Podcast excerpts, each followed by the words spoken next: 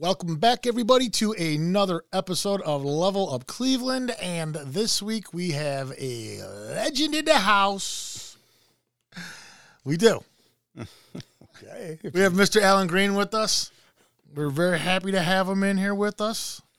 It's another another one of those moments where we have somebody in here that we're like just a little more excited about because you know you represent the cities like this is the this is the thing I really love is that you know I I- think people honestly just don't realize some of the people we actually have in our city and uh, the the level of talent that we actually have in our city, some of the accomplishments that some of the people from Cleveland have done. And I just went and saw you, you uh, last week play, and every accolade you've ever been given and everything that's ever been said about you is true and and worthy. You are phenomenal. Your band is phenomenal. I mean, it's you're you're, you're an extremely entertaining band to watch Well, for you. various reasons. And we're going to get into all those things I was just uh, stating. But most most cool is recently you just got inducted into the Cleveland Blues Society Hall of Fame. Yes, sir.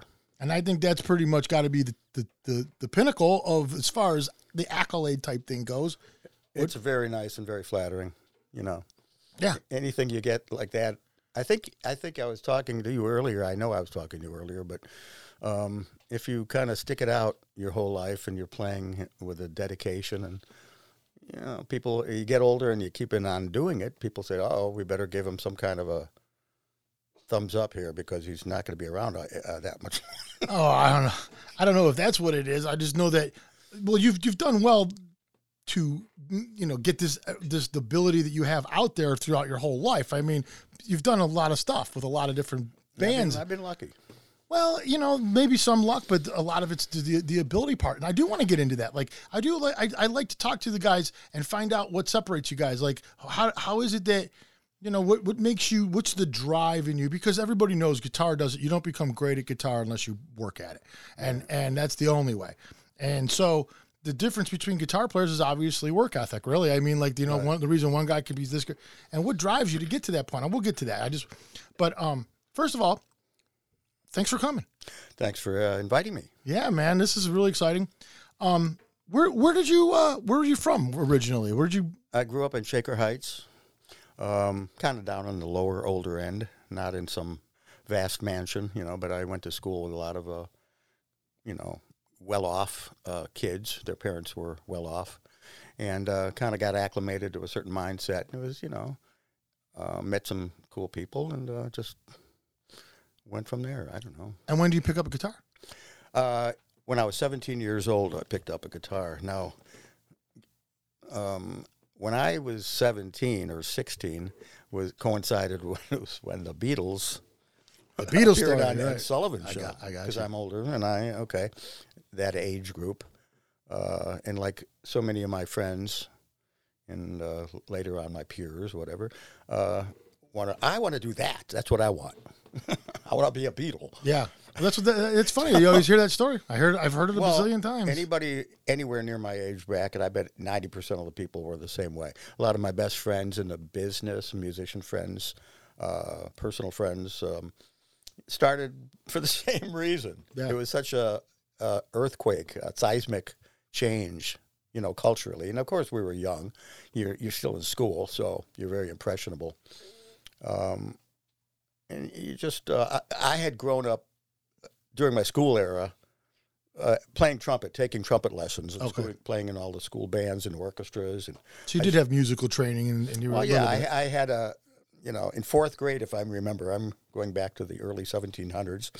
Um, they uh, give you us, they gave us at least. I don't think they still do this anymore, but how would I know? They gave us a musical aptitude test in fourth grade. I think we're 10 years old. And then uh, if you scored well, which I, I did, and they encourage you and your parents to uh, uh, Get an instrument. rent an instrument. And uh, oh, so I ended up uh, choosing trumpet because I thought the buttons were cool. You know, I was a kid, and buttons are really cool when you're. sure.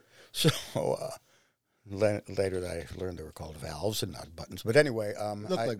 so uh, you know, every Friday I would walk home and take a lesson from a guy in the Cleveland Orchestra, actually a trombonist in the Cleveland Orchestra, and uh, taught trumpet and whatnot. And I just was really into it at the time, and that uh, kind of morphed into the high school and the Beatles invasion and the whole British invasion and the guitar. You know, guitar bands were the. Uh, it was a new thing. If you weren't there, you can't really appreciate what an incredible, you know, Shift. shift in the world because not only musically, but I mean, every it, it, almost like in terms of the culture, fashion, hair. I mean, um, um, everything was kind of changing then, and they kind of fed that. You know, this whole mod thing and the, you know, England and the Carnaby Street and the fashions and the, everybody, all these business people were growing their hair longer, you know, over the ears and trying to be cool and combing it down instead of back. You know, Yeah, right. Everyone was just a little different, doing the opposite. so it was uh, it was a pretty exciting time, but it was the only time we knew we were just kids, like I said, or high schoolers by then. Uh, by then, and uh, it's just uh, I want to do that, and so I just switched over to to guitar, and like everybody else wanted to do, and p- pick a cheap guitar. And my buddy, who was also in the band with me, he picked up a guitar, and we used to sit around, and he would play. He had an inclination to play like little rhythm, try to cop rhythm parts. You know, we were kind of elementary in our attempts, mind you. Um, but I had this inclination to pick out melody lines and lead leads. You know, we didn't even know what leads were at the time. Well, we did because you know George Harrison was a lead guitar player. Right, right, right. You know, back then there was rhythm guitar player and lead guitar. And you like Chuck Berry was around too, stuff like that. So oh, you, sure. yeah, right. You you knew what lead guitar was from that, but it was well, different. yeah, but they didn't even call. You didn't even hear the term lead guitar. yeah, right. Didn't Not have really until the British invasion of the Beatles. You know, George was a lead guitarist. You didn't know what a lead guitar was. Chuck started- Berry, blah, blah, Chuck Berry, blah, blah, blah, and all them guys. Yeah, Guitar they, player. They played guitar player. So, I get but you. But there was defined roles back then. I get you. know. They were starting to like put labels on what kind of a guitar Oh, player yeah. was he lead, was he rhythm, Yeah. and, rock and roll was kind of creating this kind of thing, oh, wasn't it? Right. Oh, well, that, that's what it was, right? Well, absolutely. Yeah, Yeah. absolutely. Now, now, did you ever like before the Beatles thing? Did you ever like we were just talking about Chuck Berry and them? Did you have an inclination that you, you were interested in a guitar, or was it ever something that you always kind of like, you know, thought back and forth, "Ah, and then and then the Beatles was like, "That's it, I'm doing it," or did it just that everything came out at that point, like basically? Everything guitar related came out at that point. So, so Harrison did would was he like yeah, he was my first, first uh, the one that yeah hero, I suppose. Yeah. I love the Beatles uh, to this day. sure. You know what I mean? So then, at some point, though, it went from rock and you started getting more into the blues type thing, which rock and blues really go hand in hand. But Absolutely. but you also took it to where you you're heavy on more on the blues, and it's more of a rock that you put in because the, what you're playing on guitar, especially your your some of your leads, is just incredible type blues stuff that's like and you're pulling the tricks out you're doing all the little stuff that just it was just very entertaining to watch and, and listen to man you guys flattering. are great it's, you're great Make i mean me feel I, like it's a good thing I got. I was today. so glad I went. That's all, that's all I can tell you. I was like, wow, man, this guy's it's just mind bending. Um, and and so at some point you you went that way. So you know it went from Harrison. What happened? How does that? How does that? How do you feel like your influences took you into that direction more? Um, okay, well, after you know, post early Beatles, I mean, you know, and the rest of the British invasion, then you moved up into 67, 1968, and you had your Eric Claptons and Cream, and and you had your uh, Led Zeppelin starting to happen, and Jeff Beck and the Yardbirds happening, and you had uh, the Hendrix, you know, the fearsome foursome, you know, Right. Page, Hendrix, uh, Beck, and uh, Clapton, you know I like that. they were the four and have always really been that everybody else kind of sort of molded themselves Everything kind of went from that. well yeah because they were they were just taking it to a different level because previous to that the, the guitar was um, you know I listened to 60s early 60s stuff and it was kind of clean and Yeah. horny and stuff uh, compared Tame, to, compared kinda. to when the British guys uh, not kind of Hendrix was American but But he was he kind of he, became- he hung out with them dudes. he became famous by going to England, and um, yeah. uh, that just kind of took it to a different, whole different dimension. You know, I can remember. In fact, I can remember exactly where I was. You know how you there's these historic events in your life, and you know where you were. Hundred percent. Um, well, musically, uh, I could tell you exactly where I was the first time I heard the first Zeppelin album, the first time I heard the first Santana album, the first time I heard uh, saw the Beatles, of course. Um, but um, uh, it just uh, it just became a cool thing, and then I learned later on that they were trying to emulate their heroes, the American blues guys. The Delta guys, they- from. But I didn't know anything about it back then.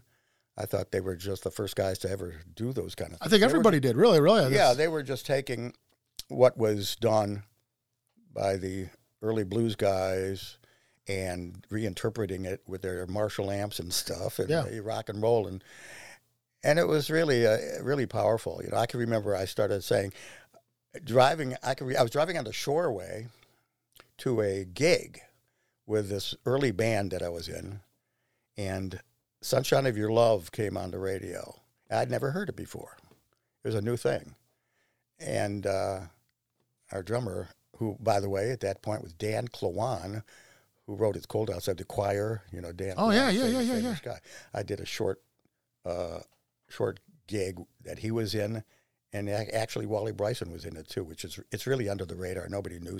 We were just, you know, I'm not worthy. You know, those guys were heroes of mine because the Mods and the, uh, back in the uh, a, a band called the Mods on the east side of Cleveland was uh, kind of the the coolest band really at the mean, time. Yeah, they were they were really happening. So anyway, um, we were driving to this gig downtown and around the Shoreway, and he said, "Oh, listen to this. Listen, check this out." Klawon, Dan Klawon, "Sunshine of Your Love," and I never heard anything like that before. Yeah, right. So I mean, I can I can specifically remember First, the it first. made it made a kind of an impression because it didn't sound like anything else, you know. at that time, yeah. we're, we're nowadays everybody's so used to like oh, sunshine. Oh, yeah, yeah, it's you- like oh, it's that No, riff yeah. again. But no, you but, can't you can't do anything today, and people aren't like, well, blasé. You know, It, but it was new then. You, you see, it's it's hard to emphasize, overemphasize how new things were. I mean, you can't if you're a certain age, you if you're not a certain age yet, you can't you can't even imagine the the, well, the impact. It was. It was. it was. Yeah. it was Yeah, it was different. It was because there, you know, like rock has changed throughout the years, but it's still been rock, and it still basically had the same kind of elements. All the elements changed. Like like drums changed. You know, the, the whole formula changed. I mean, now you had the bass, the guitar, the drums. You had the power trio with the front guy or whatever, right. and that became a staple. And and that wasn't what that didn't happen before. Right. Now this is the way it is, and and yeah when when something is new Yeah, it's just for the com- first time, you know, in anything in life, it makes a big much it makes an impact. You know, I mean, if you eat steak the first time in your life, you've never had it. You've been on a desert island all of your life. yeah, you're, Oh, yeah. stranded, and you've been eating seaweed and stuff, and then somebody gives you a, a, a fillet or something. Yeah, you you're losing your Uh, mind. But then you eat a fillet or something every day for the next ten years then that's not going to be so special much anymore. You want to, so that's kind of like uh, uh, kind of how music can be. Yeah, but right. that first time when things are new like that, yeah, right. there's And- nothing like it. Well, and it was exciting. And, and keep in mind too, I was of the age where it was uh, uh, impressionable. Um, there were formative musical years. sure. Okay, so my formative musical years just happened to coincide With with, that. the greatest time in rock music, I see what you're saying for sure. and, and um, I was lucky that way. It's a chance thing. You know, like Well, yeah, yeah, right. well- You know, like you were just happened to be born at the right time where you're you were still young enough to pick up the guitar and be really good at it, and and you were still all that was happening. It all happened at the same time. Plus, let's be honest. I mean, like you're you said you're what you're 17 when you pick up the guitar and all that starts ha- stuff happens. And this new rock and roll, it's it's loaded with energy. It's loaded with with power and and no, no, there was this never happened Mm-hmm. Right. before. And there was So, an underground scene, you know, that whole Sure. thing. People don't, what does that mean? But there was this really cool underground scene. And in Cleveland, all, was? All that stuff was considered underground. Now, what was like like now? What's going on in Cleveland during all this? Now, this is like like so. You pick up the guitar. You're 17 years old. What's some was was there any local bands or anyone that you at that point yet that you were like kind of like paying attention to? You said what was I mentioned Dan Klawon being in the mods, the mods? who later became the choir. Okay, I, that's right. I'll say now that's, you knew them by that Yes, name, the yes, choir. yes. But they originally were, were called the mods. Yes.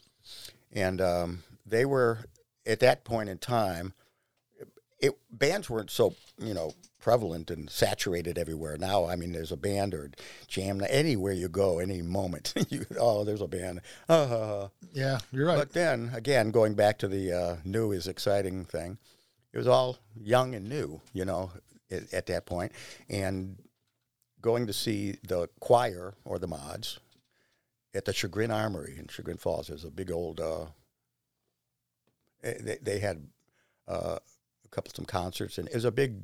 Like a venue. It was a gigantic building with a concrete floor and uh, Gymnasium it was a- almost it- like? yeah, but it was yeah, it was. Uh, anyway, so I got you.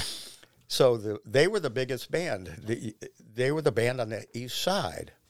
On the west side of Cleveland, a band called the Tree Stumps. I'd say the Tree Stumps, which contained Michael Stanley, by the way, before he was. Uh, Oh, uh, solo and became successful. And um, there were literally those two bands seemed to dominate the east and the west side.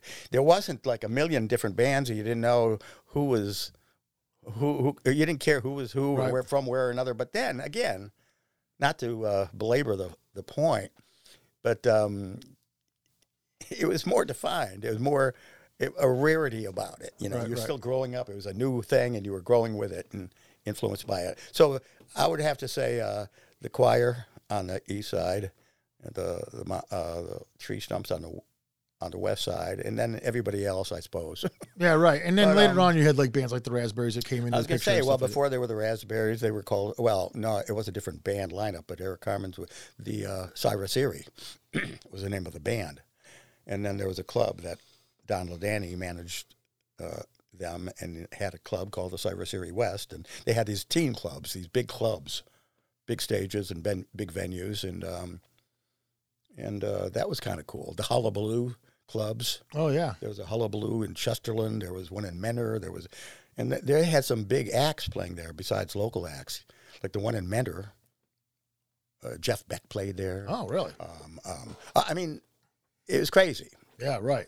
And we are just, you know, there you go. You don't need a, you don't have to be old enough or have an age requirement because of alcohol because they didn't serve alcohol. Like teen clubs, which is bizarre, Now you're, but you're it's cool. so you're learning how to play guitar at 17, and you're and you're basically learning how. Are you taking lessons? Are you are you uh, just playing just playing tunes and learning just copying people and that kind of thing? Learning that kind of thing at first. Yeah, I never. I took even though I took my trumpet lessons all those years. Uh, I never took a guitar lesson. I just uh, was self-taught, and uh, probably ended up doing things wrong to this day because uh, our teacher would have said, "No, don't do it like that. You're doing it wrong." But Right. that's you know, you whatever is right to you. Now you said you said you took trumpet lessons from a uh, uh, trombone player that was in the Cleveland Orchestra. Orchestra. So here's my question. You're, you're taking lessons not just from any ordinary guy. This is a guy who's in the Cleveland Orchestra. This is an accomplished musician. Would I be correct to say? Sure. Aside from trumpet, did anything rub off on you from the fact that his he's he's this guy? Those those a guy like that's not like everybody else. They they, they carry a certain amount of professionalism. So it wasn't like that at the time. No, I, I didn't even. He was just a nice guy who lived on my way home, and somebody I got you. I got you. somebody uh, he taught out of his home. Um, he had a little uh, studio, and Yeah. he was a real sweet, gentle guy. Never thought twice about it. You know, he, I got you. I got you. I'm just curious because I don't know, think I'm- he was like a star performer. I think he was just an ensemble guy. I got you. No, I'm just talking about like the professionalism when you when you when you're around certain musicians. Sometimes certain things rub off on you that are intangible and they're not necessarily pertaining to directly to the instrument you're playing, but it, it'll create a, a work ethic in you, or it'll create Well- something along those lines. Well, see, that's an interesting point in itself. Um, that didn't apply necessarily with him. I just, I nothing but respect, and you know, right. wonderful guy and and that. But like later on, um, I found out that, and I didn't know it for years and years later. But looking back, the, having a work ethic as a musician and having a pride about doing what you're doing and wanting to be really good, and having a like the aptitude, the ability, you know, talent, whatever you want to call it, um, to to make you stand out because you're good, as opposed to blend in with everything else. I was never content with that blend in thing. I mean, I don't mean standing out on stage and like showing off. I mean, uh, in musical terms, just being part of something, being an ensemble, but being like really good at what you did. I always had a real strong uh, sense of of you know being as being the best that I could be and not wanting to feel embarrassed. You know what I mean? Uh, being proud. So so like if I had a bad night and I was playing somewhere, uh, I would bum out for, I'd get bummed out for a week and a half, two Yeah. weeks, you know, oh God. And then a, li- little by little by little, I learned that you outgrow that and you just let it go. Tomorrow's another gig. Yeah. You know, it's no big deal. And because it's inevitable. I don't care who you are. You're gonna, it's going to be ups and downs, good, Sure, bads, sure. slumps, peaks, all that stuff. Sure. Um, but it, it, being, you know, having always been prodded by my bandmates, early bandmates and things and friends, like, oh, you're you're really, you know, you're really good. Yeah, you're the you're the best guy in the band or whatever. We're just like nobodies, okay? Yeah. But we were we tried our best, but I always got a lot of praise from my friends and Well, yeah. encouragement, and that just kept feeding me to believe in my own desires to be good Yeah. Right. Right. Right. Right. or the best I could. Yeah, you could follow like, I wanted to be able to be as you know. Oh, I'm never going to be like that. Or I heard, uh, or uh, or I heard, uh, like we were talking about earlier, the cream or something. You know. Yeah. Oh, sunshine of your life. I'm never going to sound like that. What's the use? I'm going to just put down my gu- guitar and never play again. But that took care. t- Uh, it, that sounds pretentious. That um, kind of resolves itself after a while because you um, you find yourself in better company as you're as you keep playing. If you're playing, if your standards are fairly high, and you're doing it like it, your life is that's your life. You're not just kind of doing it just as a hobby. Yeah, you're doing going it as through a the life thing. motions, It's, yeah. it's that important to you. Um, you find yourself like when that, that band breaks up, somebody else, oh, you, uh, let's do this, and you find yourself with somebody else who's got that same desire, and that feeds itself, and over a period of time, you get in better and better company who think like you do, and they you always have to keep that standard up. So, like, if you get an opportunity to be in a band that's real, oh, that's a real good band. I'll never get in something like that. And that, but you are you find yourself in something like that, you just you keep growing. Is a, is my point. Yeah. Right. Right. Right. Right. You know, the more um, Well, I think I think you're I think you hit on a whole bunch of stuff just there, but one of them for sure is that I think that there's a lot of people out there who, you know, we try I tried to figure out all the time what separates the great ones from the mediocre one from the and a lot of it can just be pure talent and that's that that's part of what it is. But there's also like I said, there's also a drive in some people that doesn't exist in everybody, and and yeah, and and what It's- is that? Well, it's something you. I, I've always believed you- it's either something you have or you don't have. Now, there's no criticism about people who don't have that. There's no criticism about um, somebody who not looking to have their life center around music or your, your abilities as a musician. Right. There's no criticism. You know what I mean? There's nothing wrong with that. You know, play on weekends once in a while. Have a good time. Yeah. That's all that matters. That's why some people don't really, it aren't aren't really striving to go any uh, take it anywhere. You know what I'm saying? Yeah. But then there's the element of there's certain people who have that. Uh, it's more than that. This is all I know how to do. This is all I want to do. Yeah. And they, there's a certain inherent thing that you either have, I think, or you don't have. Yeah. And um, I, that, which which leads me to uh, about lessons and things. I, I had never taken lessons, and I one of my early experiences when I'll I tell you what. I'll tell you what. I'm gonna cut you off real quick because we're gonna take a break. okay, I'm gonna take a quick break, and when we come back, I want to hear about that. You're gonna remind me whatever. I know. what I because lessons. I got will you. forget. I got you. I won't forget. When we come back, a couple minutes with Alan Greene, guys. A couple minutes. You're listening to Level Up Cleveland. What's going on, Level Up listeners? Signal Flow Studios is a Cleveland recording studio founded in 2013, located in the Steel Yard just down the hall from Brian and Pat at Level Up Cleveland.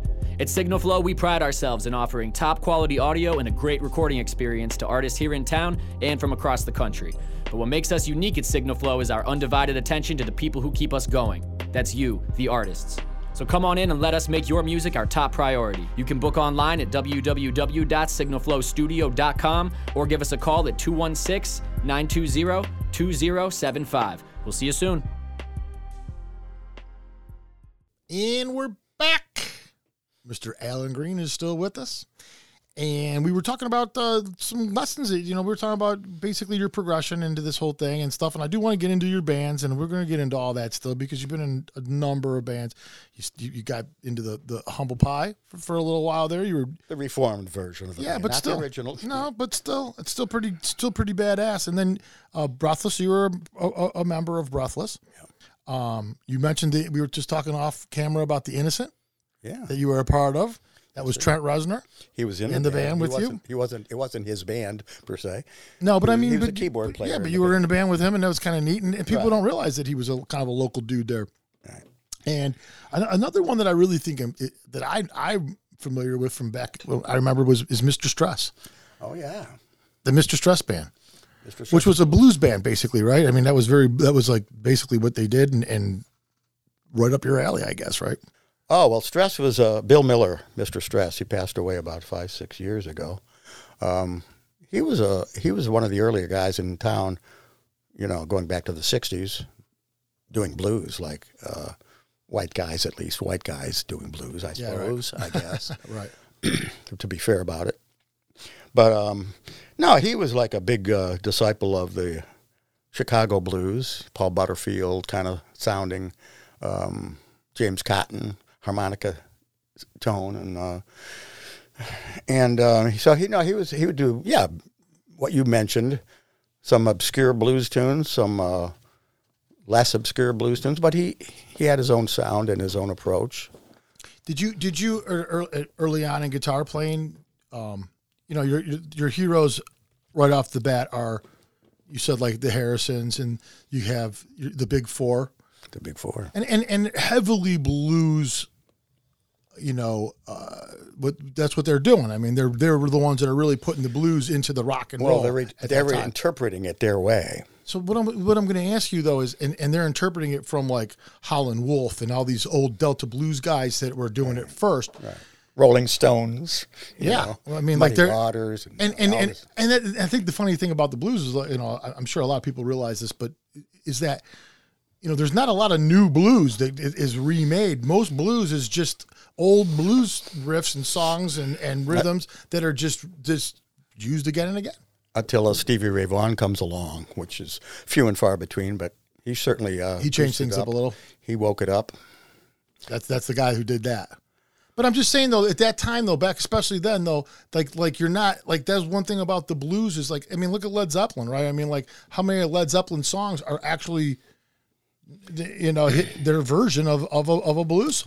Willie Dixon, who, uh, uh, you know, famously, uh, if you're kind of on the inside looking in, uh, looking further in at least, uh, they they failed to give him credit. Uh, half of the half of the things, they, the ideas, I'm exaggerating, but Yeah. a lot of the ideas came from songs that either maybe he wrote or Muddy Waters wrote, and they took a lick in there, a lick here, a lick there, and it became a Zeppelin tune, and they rocked it out and kind of added a few things.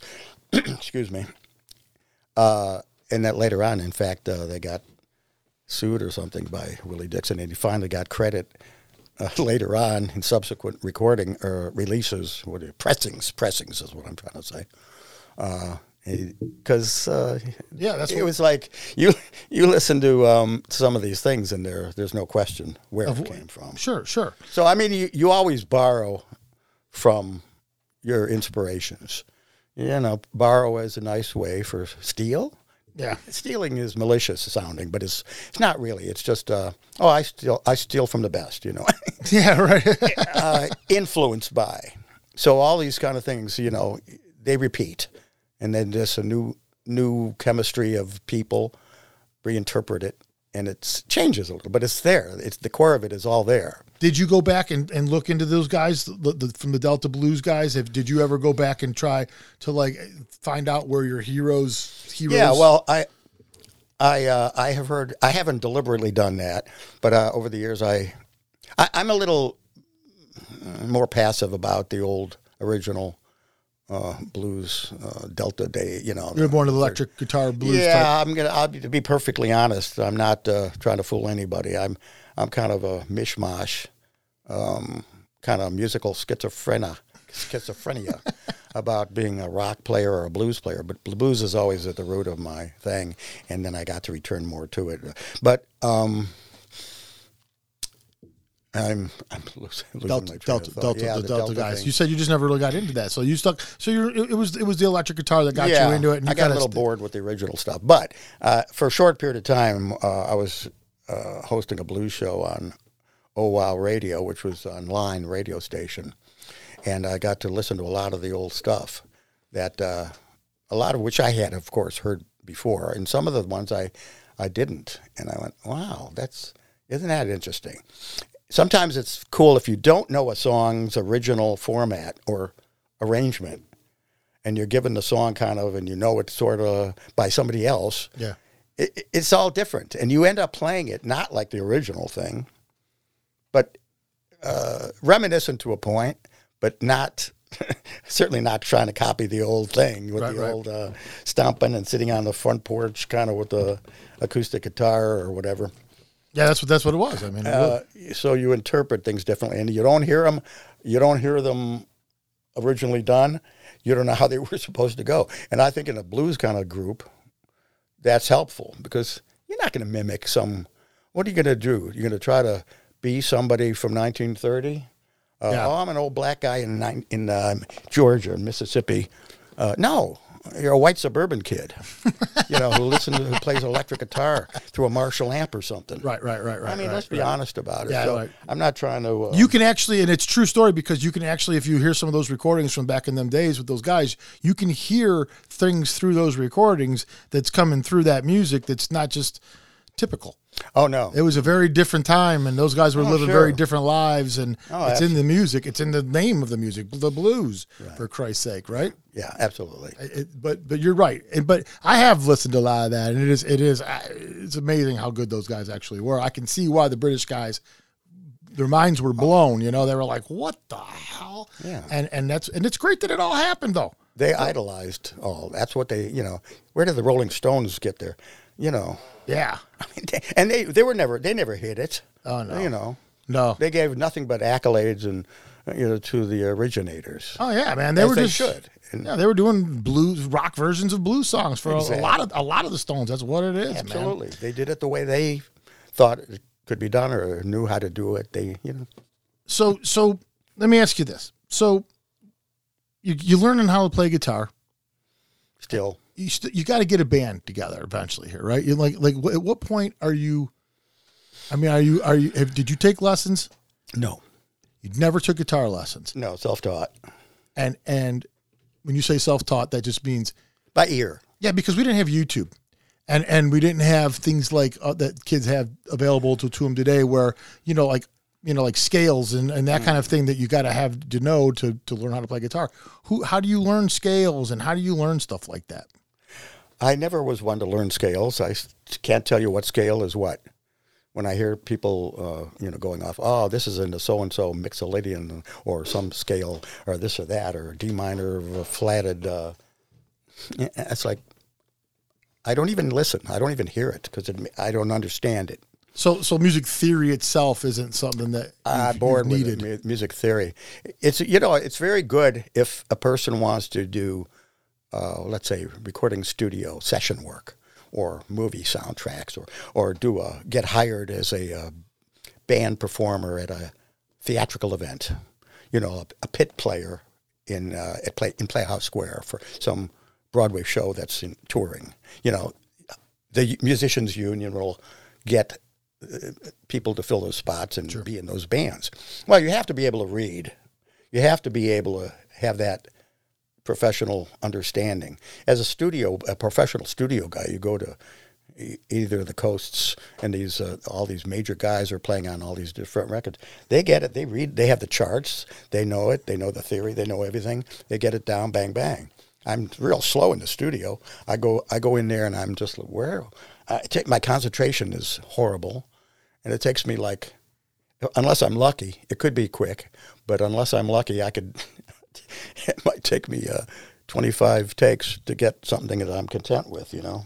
No, yeah, I mean, that, but that's So I, I don't have that kind of discipline, I, but I don't think it really matters because I think people are either have a um, an ear for music. You know, you play by ear is what I've always done. I could hear something and I could kind of You know where the, mo- the notes are. I know what on there. sounds right and I know what sounds wrong, and I'm Right. sure most everybody knows what sounds right and wrong. Um, and so I try to uh, spend more time with the right notes than the wrong notes. Right, right, right, right. But uh, and that's subject to uh, catastrophe at any given moment. But So- a bad night.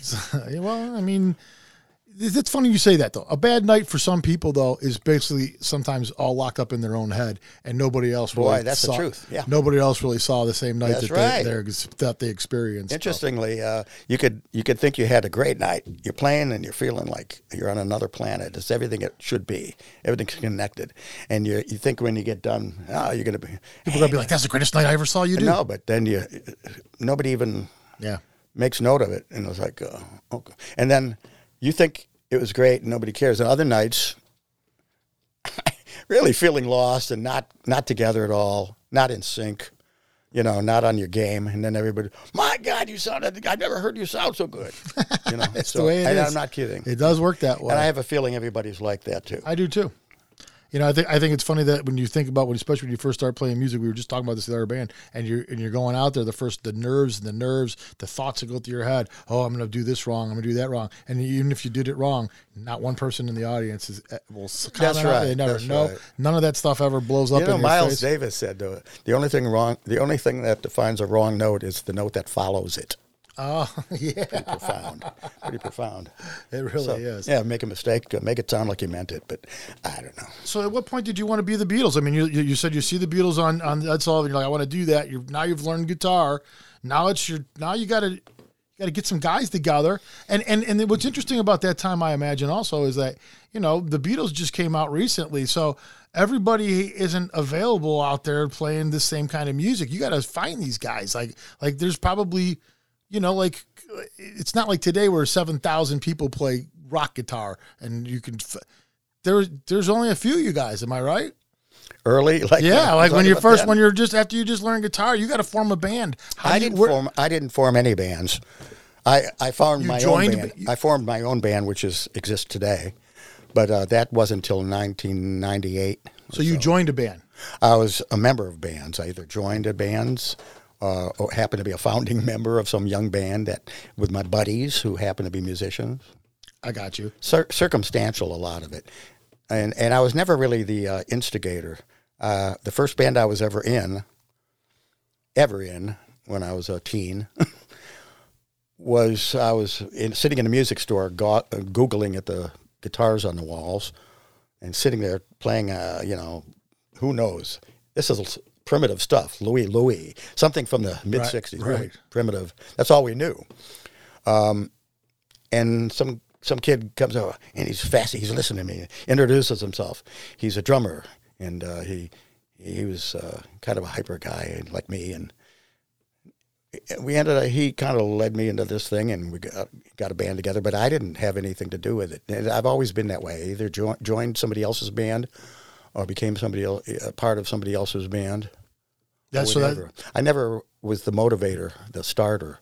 You know, it only came many, many years later, like I said, when I started my own group with the help of my drummer at the time. Uh, let's do this. We jammed and we had a good time uh, with a couple of friends. And let's, oh, it sounds good. We ought to do this. And we did. And of course, my band has changed configurations a few times since then. Yeah. But uh, originally. So I, I really never, But what was the first thing you got into? What was the first band you got, you entered? me, Yeah. the band was called the Gang Green. Oh, I like it. but it wasn't. Uh, it had nothing to do with my name. It just was the gang green, like the, our, our motto on our business cards. Oh, I get you. It wasn't. I see. I see what you said. You just happened to be Alan Greene in Gang Green. Yeah, That's basically- nothing yeah. to do with my name. But so so what, was that like? What was the motto of that band, by the way, was for the spread of infectious music. I like it. Yeah, That's clever. and we had business cards. These guys sound were like you're ahead of your time there. yellow, a green felt on the business card. Wow. Because a couple of the guys in the band were they were thinkers, you know. Yeah, man. doing it. That's ahead of your time a little bit. Sounds like there was some of that stuff. Well, maybe. Um, and what was that doing? Were you guys playing rock? Are you are you Then? playing? Yeah. Oh my God, rock then. keep in mind where the time frame, the era. well, I mentioned Louie Louie. Yeah. That was new on the radio. Yeah. A little black egg. Uh, uh, yeah, uh, Paul Revere and the Raiders. Um, you know, we're talking about simple stuff. Um, uh, Hang on Sloopy. Yeah, right, right. You right. know, essential, simple stuff. Yeah, yeah, yeah. Uh, But that was all you had to be able to do because it, it, what came later hadn't happened yet. Right, right, right, right, right, right. So, It was coming though. well, so uh, you had to play that. Well, uh, you know, you tried at least. You didn't have to. There was nothing riding on it, but you wanted to. So then, so then you're, the- you know, the the there's an evolution in music that comes and stuff, and and everything changes. What was that like at that point? I mean, like now, are you having to like relearn things as far as like how you're playing, or is uh, you know, th- th- there's a whole nother level that of of musicianship that that takes place here, and you're in the middle of all this learning while this happens, right? Well, it's uh, it's just like anything that you're growing with. You're growing. You're not. Uh, if you're 20, you're not 15 anymore. Yeah. You've learned five more years of life. Yeah, right, right, even though you don't realize it at the time. And then when you're 30, you're not 20, or when you're when you're 50, you're not 25 anymore. Right. And you still feel like uh, you don't know what you're doing, but you got 25 years more experiences in your life, and you you learn. Yeah, right. It's any learning experience. Yeah, I know, but I mean, like like you said, it's like it was seismic at that time, though, and this was like a big change. You know, you went from Louie Louie to you know from and and all of a sudden, you know, But everybody did, yeah, not just me. I mean, I was just I was just uh, riding the wave of life. You know, I'm doing like everybody does. right, right, right, right. uh, everything's going to change. I want to keep doing this. And like I said earlier, um, listening to the Beatles, my heroes, and then then the Jimi Hendrix comes out, or the Cream, or the Zeppelin, or, Yeah. you know what I mean? Yeah, right. That comes out. Another So- level. So it's another level, but you just well, you try to you learn that, or you try to try to learn that. How did he get that guitar to distort like that? You know? Yeah, right, They, right. See, that's another thing. In the early, my early days, their guitar was clean. You know what I mean? yeah, You know, yeah. There was no distortion. you know, and then when uh, you know they introduced a fuzz fuzz tone guitar pedal, which are eh, like Satisfaction, bam, bam, Yeah. the dis- and I of course I had one. That was the first distortion thing, and then the first time I ever, um, I remember this so well. Glenn Schwartz is a local. Now there's a hero for you. Sure. He passed away sadly. Uh, he influenced a lot of really uh, some of my favorite local people. Um, he came back from California after he uh, left Pacific Gas and Electric out in California and uh, came back to Cleveland and played at Deep Who's Tool and Die Works in the Flats on Columbus Road, the original Deep Who's. And he had him and his brother Gene and a drummer. I can't exactly recall who the drummer. And Glenn was the the end all blues Cleveland guy. He was the original guitar player in the James Gang, preceded Joe Walsh, uh, and he knew all these tricks: how to overdrive an amplifier, get that sound, that distort, distorted sound that you're hearing on a Cream album or, a, you know what I mean, Right. Jeff Beck. That you guys couldn't all figure we out at didn't know quite how we were trying to figure it out. Didn't know how to do it. Some people would cut their speakers with a razor blade. I never did that, but uh, just to get a distortion. And uh, Glenn knew how to overdrive it with a preamp and how to do that and hook it up. And I saw him. He had this amp, little small amp, and he had this little thing with tubes sticking up on the. And he knew how to do it. He had that sustain and that. He was a master of the vibrato and the blues thing, and he was light years ahead Yeah, he's great. I mean, light he's- years ahead of us, and um, that uh, that that's how you learn. That's how you learn, and then you then you're maybe your more educated buddy who has an electronics uh, ilk. Is that the right word? I- has a tendency ilk. Yeah, I think that is Um, the word though. I think that means that's what it means. Good word though. Yeah. Um, you know, helped you. Oh, I'll, we'll figure that out. And he wires this, and you get a. If you don't blow up an amp, then you learn how it. You know, Yeah. it's a learning thing. Well, I mean, like, I mean, like, so, so, like, because when Butch was in here, he told us the Glenn Schwartz story also. Oh well, he was Yeah, probably one of the great disciples of Glenn. yeah, he loved him and all that. Oh. but the, what you know, like what he said was exactly what you just said, actually, almost verbatim. that, that that that everybody was searching for these techniques and these tricks and these sounds and how Yeah. are they doing all this? And then Glenn comes back and he's like, "Here's how you do it." And I was thinking to myself, like, Glenn was at your guys' YouTube. Yeah. Right, And he was like YouTube for you guys. Like you, you as long as you went and saw Glenn, you were like, oh, and then you could go back. Wow, that's simplifying it quite a bit. yeah, right. I You know what I mean? Like, yeah, oh, right. that's how he does. Oh, I'm gonna. yeah. do You couldn't like just go that. do it. No, yeah, you had gonna do Yeah, it just kind- like yeah, that. right. No problem. He was on a different planet, and he was a showman to, uh, to boot. Did he influence you? Would you say like to to like to to keep getting better when you see a guy like that and you're like son of a bitch? Like, Oh I- yeah, I mean, uh, intimidated actually. yeah, You know, I was always intimidated by a lot of people, and it's like, what's the use? I'll never do that. yeah. Oh, So you did go I'm down gonna- I that want to. path. I want to. I'm never going to play again. You know, bumps me out. Bump, you know, I was always that way. and then you'd work at it, and then eventually you'd get there. Yeah, you know, I mean, the drive to play was too strong to not play, but So let's get into the bands. We gotta get we gotta get into the bands. This is too, too much fun to talk to. I think we could do this for like four hours, but we can't. So you were a member of Breathless. yes, sir.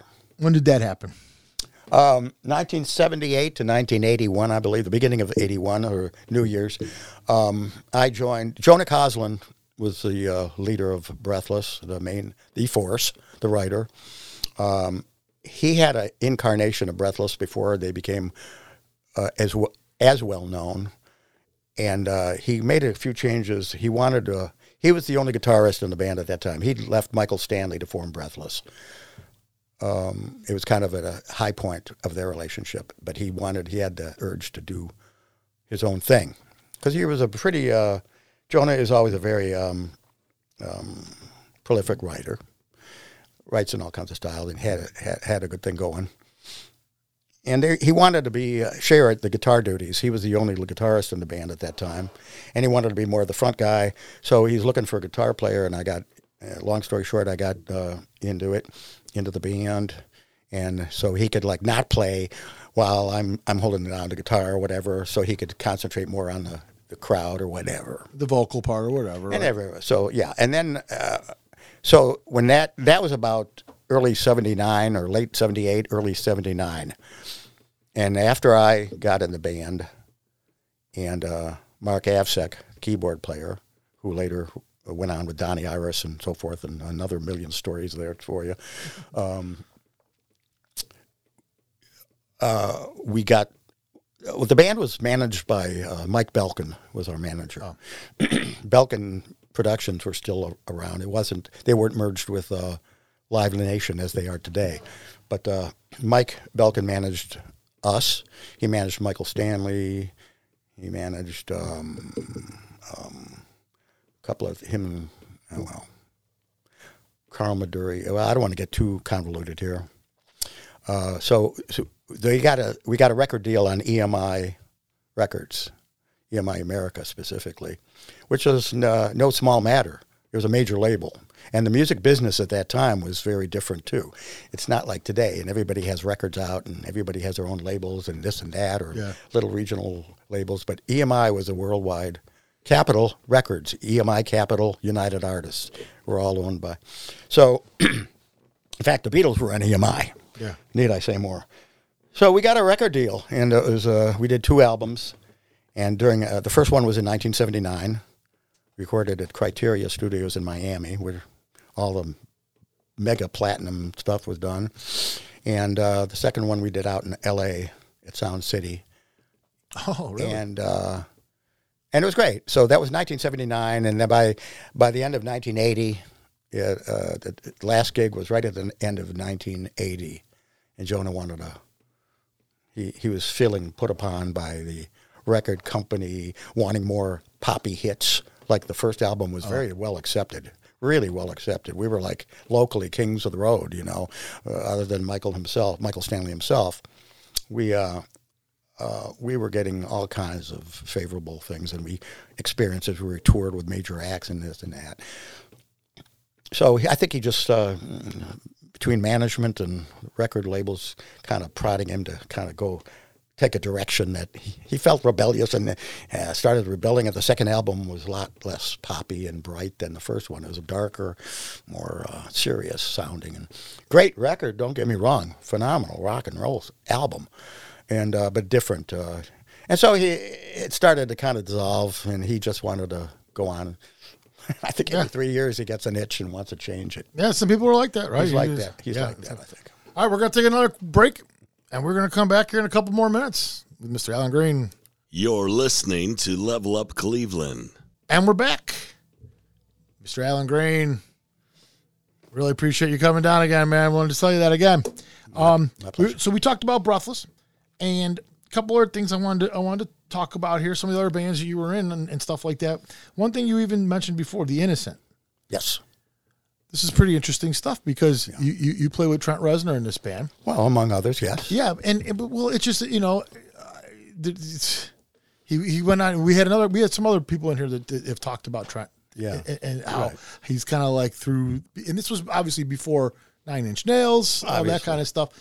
Um, anything unique about the guy? I mean, I'm sure you get told asked that a lot, but I'm just curious. Is there anything unique about the guy at the time that you thought anything special about? He was serious, a serious guy. He was kind of fairly quiet about stuff. Um, uh, he was thinking. You could, he was always thinking, though. Smart guy. And his dad was a uh, fairly young, in my to me at the time. His father used to carry around a video uh, camera. Now, th- this was the, when they still had, were larger. So Yeah, MTV was uh, this was in the '80s, mid '80s. MTV was brand new, okay, and his father was uh, videotaping him every gig, and uh, and Trent tended to play towards that camera. You know, he had a keyboard on a swivel, Oh, so he'd face the band and then he'd swivel it. You know, kind of a yeah, kind of neat. Kind of, kind of like wow. not, not a huge thing, but it Yeah, was but it- it was effective, right? Cute. But uh, he was always kind of aware, and it's like I didn't know or never never thought about it until years later that he he was being groomed. He was grooming himself, or his dad was helping him with that video thing, that new revolution that Yeah. was going on. We didn't think twice about it, but his dad had always he's always working that camera. Well, what, like, what, so Alan Greene and Trent Reznor, it just sounds like a very odd couple. And I'm so I'm wondering, like, what kind of music are you guys? What, what what's? I mean, obviously, I want to emphasize one thing about Trent. he he was he played keyboards in the band. He wasn't like a uh, a central figure. He wasn't the Trent that he later became in, in terms of, you know, um, Right. He was kind of on the path of discovery, I guess. When we first found him, we were looking to, for a keyboard player, and we went to see this band. They were called the Urge, which he was a member of, and they were like a copy band. We went to Spanky's West or somewhere, or East, somewhere, or Painesville to see him. We talked about him because we had a we had just gotten a record deal with a new label in Chicago, out of Chicago, and it was um, there was all kinds of money behind it and impressive credentials potentially, right? And so there was a we were we are going to do an album, and we, long story short, um, we let Trent know about this and that, and he uh, he says, yeah, he so he ended up joining the band, but he just really was a, a keyboard guy, and the, the main the, the main uh, forces in the band were Rodney Psyka, our lead singer, who has been with Michael Stanley ever, you know, the last thirty years until Michael passed. Uh, he was in Breathless with me, and uh, I've known him since the '70s. And then our keyboard player Gary Jones, who uh, great writer, amazing musician, and he uh, ended up being offered a job in Chicago, a house job for Red Label Records, this company, and um, he ended up moving there and working there. So we needed to get a keyboard player to replace Gary, and Trent became that guy. I see. I see. So uh, that was it. He was always quiet, and uh, you know, me and Rodney were always silly and stupid and embarrassing him. And he was a little younger, right? I mean, Oh little- yeah, yeah, right. You know, oh for sure. But no, he had he had he had his sights on something. There was no question. He he kind of knew where the bullshit lied. yeah. You know what I mean? When we uh, when we would be have a meeting in Chicago at the record company's office with this head guy who I won't get into this, but the guy was you know smooth talking whatever, and Trent was noticeably itchy and not comfortable.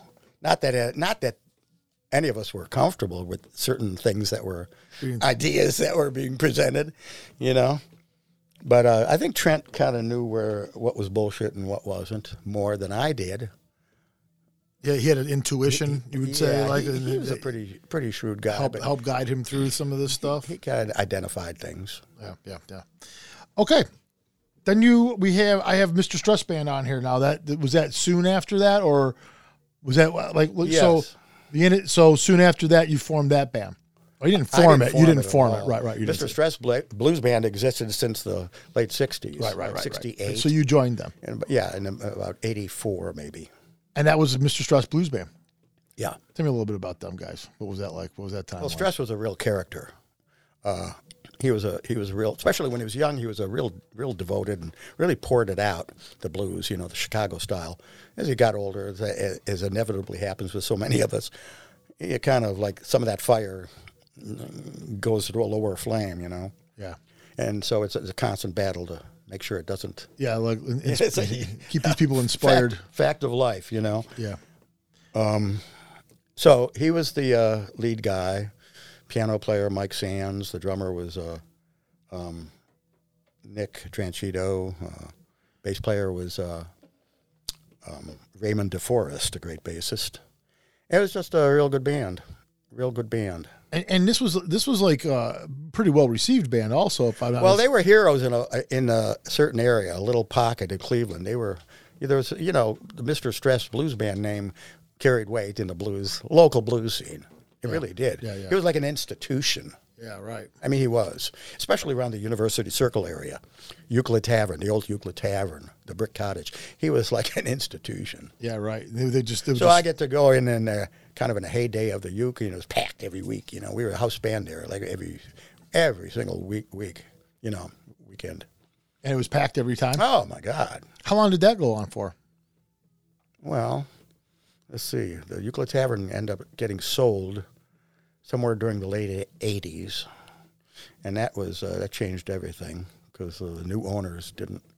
They knew how to make the walls look nice and you know put put some put a nice bathroom in and stuff, but they didn't know How to uh, have a live about, venue? about music business or a band, and they're a little hard to deal with. And I think it just kind of started going down, and it lost its whole thing. And and that stress band started going through different um, uh, personnel changes and evolved to different things. And uh, it there was a peak. Everything has a peak. Sure, know, right. So. So I, I was it was uh, really rolling when I uh, got to play with him. It was a lot of fun. It was a weekly gig that you always looked forward to. Yeah, right. You knew what was going to happen. It's and it's exciting when you're playing in front of that many people. Oh, it's a blast. It's yeah. small. It wasn't a big why you place. do it. Euclid Tavern was never a big place. No. But it was. Uh, it was kind of a dive to tell you. You know, nobody's going to argue that. But uh, it was certainly our kind of place. There was definitely a vibe that came from that Oh my place. God, you know, That was like a historic type place. You Oh, felt like you were. sure. Yeah, yeah, yeah, yeah, yeah. And a couple other things we want to get into is the the revival of Humble Pie. Ah. When they when they when they redid the whole thing, you were part of that also. Well, Jerry Shirley, uh, the original drummer, a lot of people know his name in Cleveland because he used to. They invited him on to WNCX, and uh, you know, he things kind of took a dastardly turn towards the end. And Yeah, I think I remember what happened. Actually, that had to do with the, the food drive, if, I'm not mistaken. yeah, we don't want to get too much. No, but I remember it did have to do with the food drive. Yeah, it did, and I, I know I, I could kind of identify what some of the things that could have happened, knowing Jerry as well as I did. Yeah. because uh, I'd been working with him by that time, and uh, Jerry Shirley was on tour with. It could have been Badfinger because some of his buddies, Joey Molland and so forth. I think he did a, a short stint filling in with those guys. Wow. they're old buddies, and uh, uh, and so he, he coming through Cleveland, he met the woman he ended up marrying, and he located here and uh, suddenly, oh, there's Jerry, the drummer, Humble Pie's drummer is in town, and oh, and you know, it's kind of a little buzz, at least in my circle of friends. So I kind of went, figured, well, I'm going to make my presence known and get to meet him and so forth. You know, by then, like Butch and Frankie Starr and a lot of people already know him, got to meet him, and and I uh, I went up and jammed with him on a jam thing at the old Sahara uh, Sahara Bar uh, in Willoughby Hills, a real rocking place. And uh, we kind of were smiling. He's smiling at me, and I'm smiling at him, and I'm going back while you know I'm playing, and he's like we're grinning at each other. And next thing I know, about I don't know, a couple weeks later, I get a phone call. I was living in Wickliffe at the time, which was close by there, but the phone rings and uh, I get a message on my answering machine, which we used to have. Uh, "Eh, hello, mate. This is uh, Jerry Shirley. I was wondering, uh, I got a gig in hum- in uh, Pittsburgh. I was wondering if you'd be interested. Give me a call. Blah, blah, blah. That's Okay. good. Yeah. So I, I called him back. Uh, well, yeah, sounds interesting. So I, I got the homework. Uh, I started listening to their stuff, concert stuff, uh, Fillmore Live at the Phil, you know, all this stuff. And then I got in touch with the lead singer, Charlie Huhn, who's from Detroit. And Charlie Huhn, the lead singer, who was filling the Steve Marriott position of the original Humble Pie. And Charlie Huhn, a great rock singer, played with Ted Nugent for years and albums, several albums with Nugent. So he had this, he had this big time rock ability and voice, and had he knew how to fill that void, because Steve Marriott was not an easy void to fill, but he did a hell of a job, Charlie. So I got on the phone with him and we. He gave me pointers. I took notes and uh, about this song. We went through all the set lists that they're likely to be doing, and here's I'm going to be doing the solo on this song, you're going to be doing the solo on this song, and then we're going to switch off on this song, and blah blah blah. We did a little homework on the phone, and I just spent about concentrated for like until that gig came up in a in a couple of weeks, so that when I went in, the first gig I did was at the Syrian Mosque in Pittsburgh, which was a kind of a happening concert venue, uh, with Humble Pie, and I'd never played with them before. I met this Charlie, our lead singer, in, and a bass player from also from Detroit. Met them on stage Yeah. when I or when I got there in the back room, and I had time. done my homework, and uh, and they were real happy afterwards, and I was, had a good time, and uh, that was it. I just spent the next ten years doing every gig they had. Wow. It just turned into a Yeah, 10 got year to go gig. to Germany and everywhere from the East Coast uh, to the West Coast, from uh, from Seattle to Florida to New Hampshire to uh, Wow. to uh, um, Pretty all- wild all stuff. over- we could probably do a podcast on that alone. Probably just all your experiences doing that. Probably. Some of the experiences were great. Some of them were not great because number one, there's there's one faction of people who were total fans of the band, love it, love their music, come hell or high water. And it doesn't matter if it's not all original members. If the band sounds, if it's really, it was not a lay down lounge version of Humble Pie. It was a kick ass rocking version. right. So, um, Some people want that some purity. people, some people, some Uh, people I would it. love it, and they just eh, treated you like kings that they thought you were. Perception is reality. right. And other people who were real hardcore and uh, knew that, uh, oh, Steve Marriott's not here. Peter Frampton's not in the band anymore. Who are these guys? Right. Even though they're doing a hell of a good job, I'd like to think. Uh, you can't fault them, and some people held it. You know, okay, that's not legitimate. So, so, and that's I'm I'm kind of like that myself with Yeah, things. right. So I understand that, but the band did really, uh, really go out. And Did you guys did the best you could to, a- fly the flag for Humble Pie, man. it was a it was a very powerful band. Hell we yeah. had a good time and some bad stories too. Because Sure. Yeah, you're gonna have good ones and bad ones when you got all that time and all the Yeah. places you've been and all that Sure. stuff. You also recorded with Michael Stanley and Donnie Iris. Yeah, but Just just little stuff. I mean, like that, that but that was stuff. not you- any like well-known things that they did, but uh, in the studio with them, like a, a Donnie Iris thing before Donnie broke out with Aliyah. You know? Yeah, yeah. And um, we did. I did a little recording. Uh, uh, put some guitar on a thing, a single uh, with Michael. I played on one of his CDs, and uh, my, I did some shows uh, as a Michael Stanley and Friends, for example. He did some shows back then on the in- on the harbor there, not the harbor. What do you call it? North Coast Harbor, where the Rock Hall is in that vicinity. Previous to when they built it, and you know, I- was included on that, and I played. So yeah, a little stuff, but that's still, but that's interesting. not a major player in his No, but- those, their worlds, but uh, contributed a little and got to know them well and be part of their world for a little bit. Now you say not a major player. Let me ask you a question. When you think about things like success, Ah. okay, so like like when a musician is is considered successful, or you hear that word get kind of thrown around a lot about artists in general. What do you? What is your definition of success? Like, what what what would you say that means? Like, like is let me real quick say this: a, a, guy, for instance, who can make a living playing music. Maybe he's not a millionaire. Maybe he doesn't even do a hundred thousand dollars a year. Maybe he makes fifty thousand dollars a year and lives moderately, but he can do it based on just playing music alone. Did that guy make it, or or or do you have to be a millionaire? The word success is totally subjective. and misunderstood. Yes, he, I would say he's a su- successful. It depends what your goals are, I suppose. It doesn't matter what somebody else sees. Right.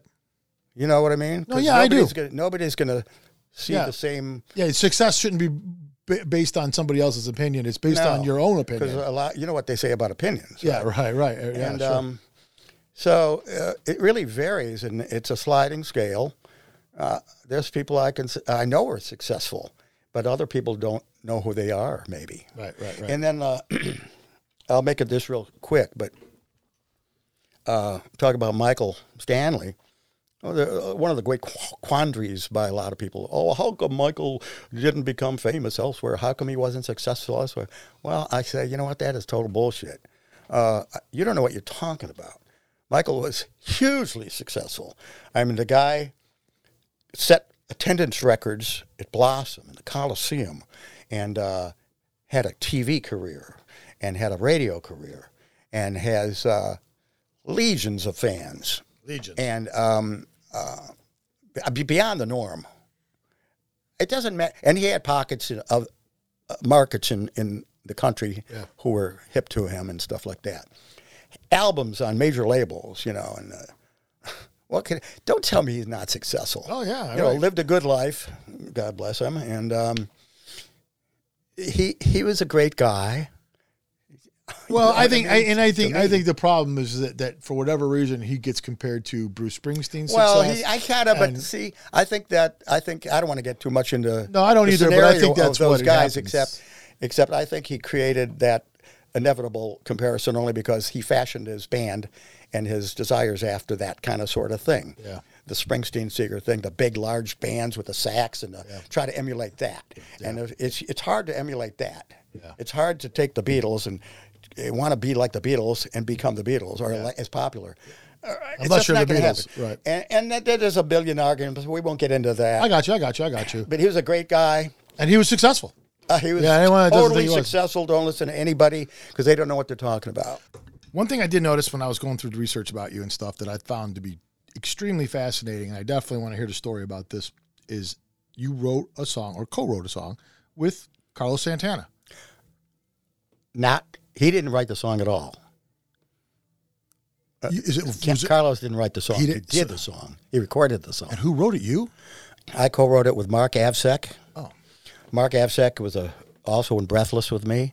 He later went on to become Donnie Iris's uh, Donnie Iris's main creative force. He produced and wrote their material, Aliyah, and all that stuff, right after Breathless. And um, he and I, uh, he got together with me. He wanted to do a kind of a bluesy thing on my behalf. He, I thought it was wonderful of him. And let's just co-write some stuff. And I said, "Well, Mark, I'm not a great writer. You know, I could, I could, I'm like a team guy. I could collaborate pretty good. But, well, no, come on, let's do it. And, so we got together and wrote a, oh, I don't know, ten whatever songs, and he encouraged me to uh, write lyrics and stuff or try. And I knew damn well I couldn't write lyrics. Not being a vocalist and concentrating as a guitarist, an instrumentalist all my life, I didn't really have a good firm grap, grasp and poetic Well, that's a- inclination towards lyrics. it's a like that. different art form. Yeah, and there's you know, so uh, he just encouraged me nonetheless. So we kind of, I wrote what were pretty uh, elementary, maybe embarrassing or not, vocal uh, uh, lyrics and whatnot. So we we did these tunes. and We wrote a song called. I forget what the original title was. It wasn't "Angel Love" at the time, which is the name of the song that Carlos. Angel of Love, you said? A- Angel Love. Angel Love. Angel Love, uh, come for me in parentheses. um, so we'd done the song. We, it was a cool thing. We got done, uh, and you know, a year later, nothing is obviously going on with this uh, tape that we have, and uh, a fellow named Mason Ruffner, Texas guitar, uh, guitar player, writer. Well known in certain writing circles, he knew people like uh, people like Carlos Santana, Ringo Starr, Bob Dylan, knew of him, knew of him. In fact, he actually played on a Bob Dylan album. Nobody knows who the guy is, even though he had an album on CBS and he had a, a video on MTV with a couple of our ex Breathless guys uh, as his band and uh, got a deal on CBS. So he was close to Mark, who had worked with him in that band. So he Mark played Mason Ruffner this song that we'd recorded, and uh, Mason really liked it a lot. He said he says to Mark, uh, "Would you mind if I changed the lyrics on this song and kind of put in my own lyrics and kept everything else like as is?" And yeah, why not? We're, what are we else doing? Nothing's going on with it. Let's just do sure, sure, Mason Ruffner. So we he did it, and lo and behold, uh, long story short, he got it somehow got into the hands of Carlos Santana, who liked the song a lot, and and it, so it, writing credits were me, Mark, and then later Mason got added as a, the lyric lyrics. Most of the music was I I was going to say the guitar hook and stuff like that. Uh, it was my idea, I guess. Yeah, take that. So, So so, so it's, it turns out you can write, right? You just like you because in the beginning you were like, "Well, I told him I'm well, not, no, I, I'm not I, the I best." collaborated uh, on the instrumental part. I, I wrote, I wrote the, the, the bulk of the original part, but I didn't write the lyrics. No, but that doesn't mean that much. I mean, that's the guitar part just as important as those damn Well, lyrics. I got to meet Santana uh, during, the- especially him. well, I got to meet him at Blossom backstage because, as a result of that, and he goes, "Did you write that? Uh, did you write that guitar lick?" That uh, I said, "Yeah." Uh, I said, I love it. You know, I said, "Oh." Yeah, that was like that, that So was- anyway, here's what's really the, the kick ass. no, that's the wrong word. It's the opposite of kick ass. It's a bad, it's a goofy story. He released the biggest album of his, uh, his entire career, set the world on fire with Supernatural, Carlos Santana. He got eight Grammys. It was everybody, the album of the year, everybody, you know, Smooth with Rob Thomas with a big hit off of it. Uh, they're all duets, like uh, Yeah. tracks were different people with Santana. And it sold gazillions of albums, multi platinum, multi platinum. Uh, biggest uh, recording of his career. And then, uh, you know, me and Mark would always go, uh, oh, it'd be so cool if he'd ever recorded that one. Because I remember Mark saying, oh, uh, he's doing it live. We've been told that he's doing it in, during his shows. But no kidding. So we got to see him at Blossom. My wife and I went to Blossom, and he was playing there. Jeff Beck opened up, and uh, and Santana, and we we're sitting there in the pavilion, and all of a sudden I'm hearing this. I go, they're doing there it is, and they're doing it. So ah, How what a- cool What is a that? rush, right? So I got backstage and talked to him later, and uh, blah blah blah. Um, so so he sold all these supernaturals like wow. Next thing you know, ten years later, Super Supernatural Legacy Edition gets released, which is a tenth year, the tenth anniversary of of Supernatural, uh, with a second disc added, n- new remixes, added bonus tracks, things that weren't released or whatnot. You know, And you got people like Clapton on there doing jam, all these big names, and um, our single was released as the f- our song was released as the first single on the Legacy Edition Supernatural. Ten years later, 2010 wow. and uh, it didn't really do too much anymore because everybody who was going to buy that album certainly bought it Already the first time. already. Yeah. So like in comparison, it's a drop in the bucket. But So I see what you're if It was like if I if I sold that many, the the second release thing, it would be pretty impressive. yeah, right. But for him in scale, Especially uh, after what the first one already had done. So yeah, so it really didn't. Uh, but there's my name, and there uh, there I am on uh, on that album. Uh, there, Hey, so I real, real quick question about that before. Um, so you're in the concert and the song comes on.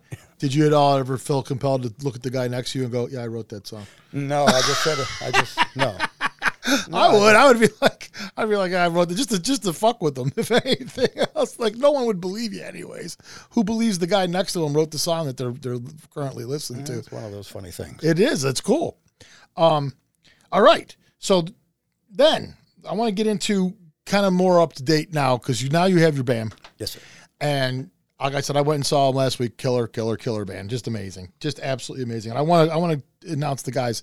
To, you know, talk about them a little bit too because they're they're all all four of you are all great. You could I could watch you. I could watch anyone at any time, That's great. and I'm fine. So I want to start with your uh, lead singer Tom Odegaard, Odie Odie.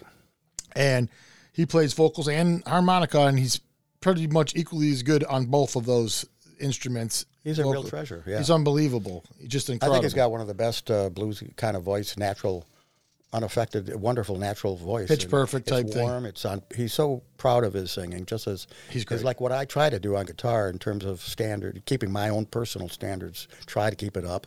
Not get. He's the same exact way. And, and, both you guys seem like you do your instruments effortless. Like his vo- his vocal singing, it seems effortless to him, and your guitar playing, it looks effortless to you. Like you guys are just that good that you you don't even really have to try anymore.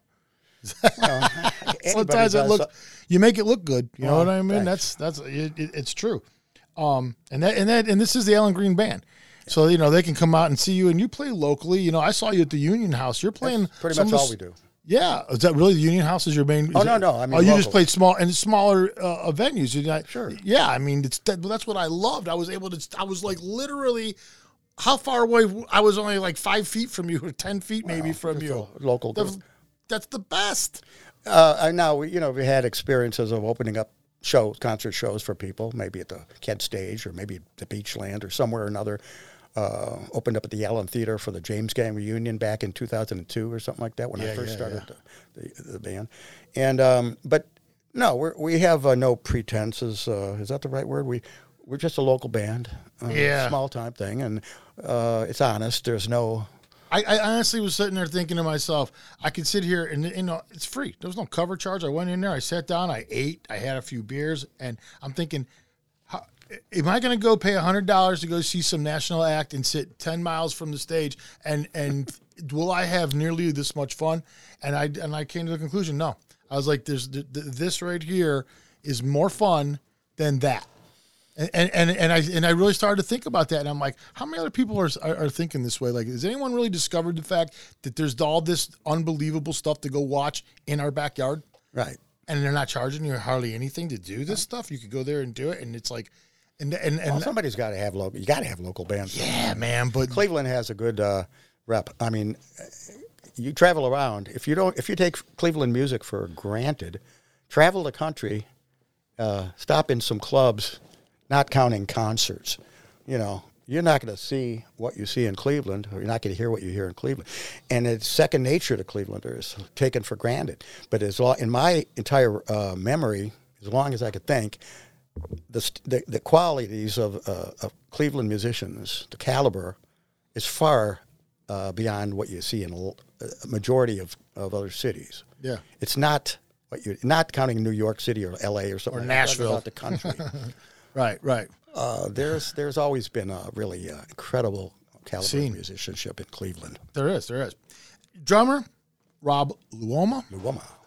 awesome drummer. Another guy, man. I was just like this No enamored with nonsense. Yeah, no nonsense. The, my favorite thing about my- precision. favorite thing about my current band is that nobody's a hot dog, nobody's an ego crazy person. It's just like uh, just real uh, laid back and try to have a good time. They're the great natured guys. Uh, You guys have fun with each other too, for sure. I can tell you guys. that? You have fun with each other Oh, up there. yeah, we- you, we- you got you guys are cutting it up, having a good time. Seems like you know you can do it a million times and never every night's a little different. You know, it's a new it's new something. You know, bass player, and he does backup vocals for you also. That's Justin Butcher. Justin Butcher. Awesome. Another. Yeah. These guys are so underrated because they, they don't, you know, put themselves in the spotlight too often. You know, um, they're kind of content to be. They really serve the song. They serve the song Oh. perfectly. That's what they're for. There. Oh my gosh, yeah. That's what. Yeah. And, well, that's that to me. I think that's like the best. You know, the best musicians do that. Well, that's what my uh, pre- preference is. Yeah, I right. don't want everybody hot dogging all night long. It's not what I ever wanted. So Well, it's- it's really cool. It's not for everybody. Solos and constant solos and constant all that. It's not for everybody. I mean, Uh, like, it gets old. yeah, I mean, it can, and and and and you know, it can it can it can take away from some of the greater things you do if you're just constantly doing that stuff and constantly trying to be flashy and stuff. Then when you are maybe do a little something flashy once in a while, Yeah. that really stands out. Now, yeah, it's like wow, you get people's attention. If you're always Well, doing it, hopefully, you know? yeah, right. Um, but they they were lovely people. Yeah, great guys, great friends. it's killer, man. Uh, great uh, professionalism standards of, you know, on time and nothing, you know, getting screwed up and shit. None of that. just killer, They're, man. yeah, just low key, uh, humble little band. No, no pretensions going on or pretenses. No, again, man. there's that word again. but but really, you guys really pull it off every every Well, song. thanks. I'm telling you, it was great. I loved it. I loved it. I'll go see you guys anytime. Um, and I want to get into the fact that just recently, this year, in fact, you were inducted into the Cleveland Blues Society Hall of Fame. It's got to be a big deal. It's a big deal. It's a big deal. Any Hall of Fame is a big deal, but Well, that- this is a pretty big deal. I mean, we just got done. We just got done saying that Cleveland has a different level of musician than uh, most all the other cities in the United States, and in this city, musicians, you're in the Hall of Fame. Now that I don't care what. Well, uh, Ah. you know, there's a lot of people who, if you're not in the blues or the blues realm, um, you- you're not going to know. well, they they I mean, you know, it's like the six. It's like you- you're talking about earlier the the scenario of success, and I said it was subjective. It's a sliding thing. It depends. In a certain pond, in the in the local blues pond, it's a it's a wonderful thing, and I'm real proud of it. Yeah, you should be. That's what I'm saying. You ought to be real proud of it. Oh, I am. I, I don't know why or why or how. I just I think, you know, It's hard work, man, and it's and no, it's you know, I think it, I like I like to say uh, that's just uh, the way I feel is you get older and they want to give you a little tap on the shoulder before you croak. You know, I don't know about that. I, I I go there. I go there to see you last week, and that's really the first time I really seen you. Like, especially like the way I was. I was right right in front of you the whole entire time, and the whole time I'm watching, it, I'm like, there's nothing about anything I saw where I doubted any kind of accolades that you've been given. I mean, everything I watched and everything I said, I felt like I was in front of like a legend type uh, uh, of a musician who was just doing things that. I mean, you- you're not a standard guitar player. I don't go to anywhere at any bar at any time and see a guy of your caliber up there doing what you're doing. You just don't. And and it it was it was it was You get fooled easily. a lot of fun, man. I had a lot of fun, dude. You're great, man. I like your uh, humility, but you can't fool me. You're a great guy, you're man. And and and I got to meet you that night, and I found out you were a great guy also, which is which to me that's that's great because I had a I because I knew I was gonna have a podcast with you, and I'm like, I hope he's a cool guy, and thank God you were, man. Thank God you were. Honestly, man, I I, I have a lot of fun. I'm I'm glad I met you. Well, vice versa. Yeah, I'm glad I got to meet You you. got a real good thing going here. It's very nice, very professionally done. Thank you. I appreciate And, uh, that. Well, I got me and Pat doing it, and with you know, we, we we seem to do well together when we do stuff like Yeah, things. everybody has to spread the word. Yeah, Level man. up- level up Yes. Cleveland. Level up, Cleveland. We got to get the word. A little more word would be would be helpful. Well. a little more word, but I got a feeling this episode will do just fine. It'll do just it'll do really well. So you got the passion for what you do, just like you're talking about Yeah. musicians and stuff, and who who uh, who maybe gets a little further ahead than others, or takes makes people take note of them. It's that kind of passion. Yeah, That man. Passion for what you do is what, and if you don't lose it, you're in good shape. I hope You've got right. it for what you do, so uh, uh, it's beautiful. I appreciate that a lot, man. Seriously, I appreciate that. Coming from you, that means a lot. All right, we're out of time. We're gonna have to have you back down. You're gonna be one of them guys we're gonna have to put on again because you know there's a couple of you guys. We just I felt like when we were done, I was like, man, I feel like there's like another hour or two to talk about this stuff, but I got we got to cut it. We got to cut it at some point. At some point, that's right. Um, Yeah, so you guys, you know, play out, and you guys are doing, you know, uh, uh, one thing uh, I was talking about. There's a guy named Jim Moses, I think is his name, and he puts out a, a thing every week where it shows all the cover bands where they're going to be playing: West Side, East Side, South, North, Downtown, da da da. da. And and you're always in there if you guys are playing out. He's always got you on there. Yeah, We're not a cover band. Well, no, but you guys are in there because you play where the cover bands play. So, like the Union House, they have a lot of cover bands in there. So, Union House's gigs are in there. So, you got put into the Union House. So, it's not necessarily just a cover bands. It's the it's the venues that play most of the cover bands. They're already in his thing. So, all the bands go there. But that's where I find out about it. Okay. So, Yeah, I've, I've scaled back the uh, amount of gigs that uh, you know, I'm booking. I used to fill up the calendar for the sake of filling up the calendar. And then Yeah. during the COVID break in tw 2020, I got, I got some perspective because nobody was playing, and you know, and I'm starting to get older and uh, physically uh, the limit. You know, if you're still playing, if you're still out there Well, doing it, I mean, just uh, not oh, constant. No, I'm not saying it, it's it's more fun now um, without playing all the time. You know what I mean? Yeah. And not just try to fill out the calendar, but Yeah, we got a bass in the background. They're, Wow. they're, they're, they're, well, this is all bands in this building, so this is what it is. all right. So anyway, it's it's great fun to be playing. You know. Yeah, yeah. All right. That's going to do it for us, man. Thank you so much, Brian. Thanks for coming down again. I appreciate it. Keep your eye open for the Alan Greene Band. They're playing at a bar near you sometime soon, I'm sure. And we will see you guys next week. Peace out. This has been Level Up Cleveland. There's a new episode every week. Available now on all streaming services. You can catch every episode of Level Up Cleveland on YouTube. Till next week, rock on.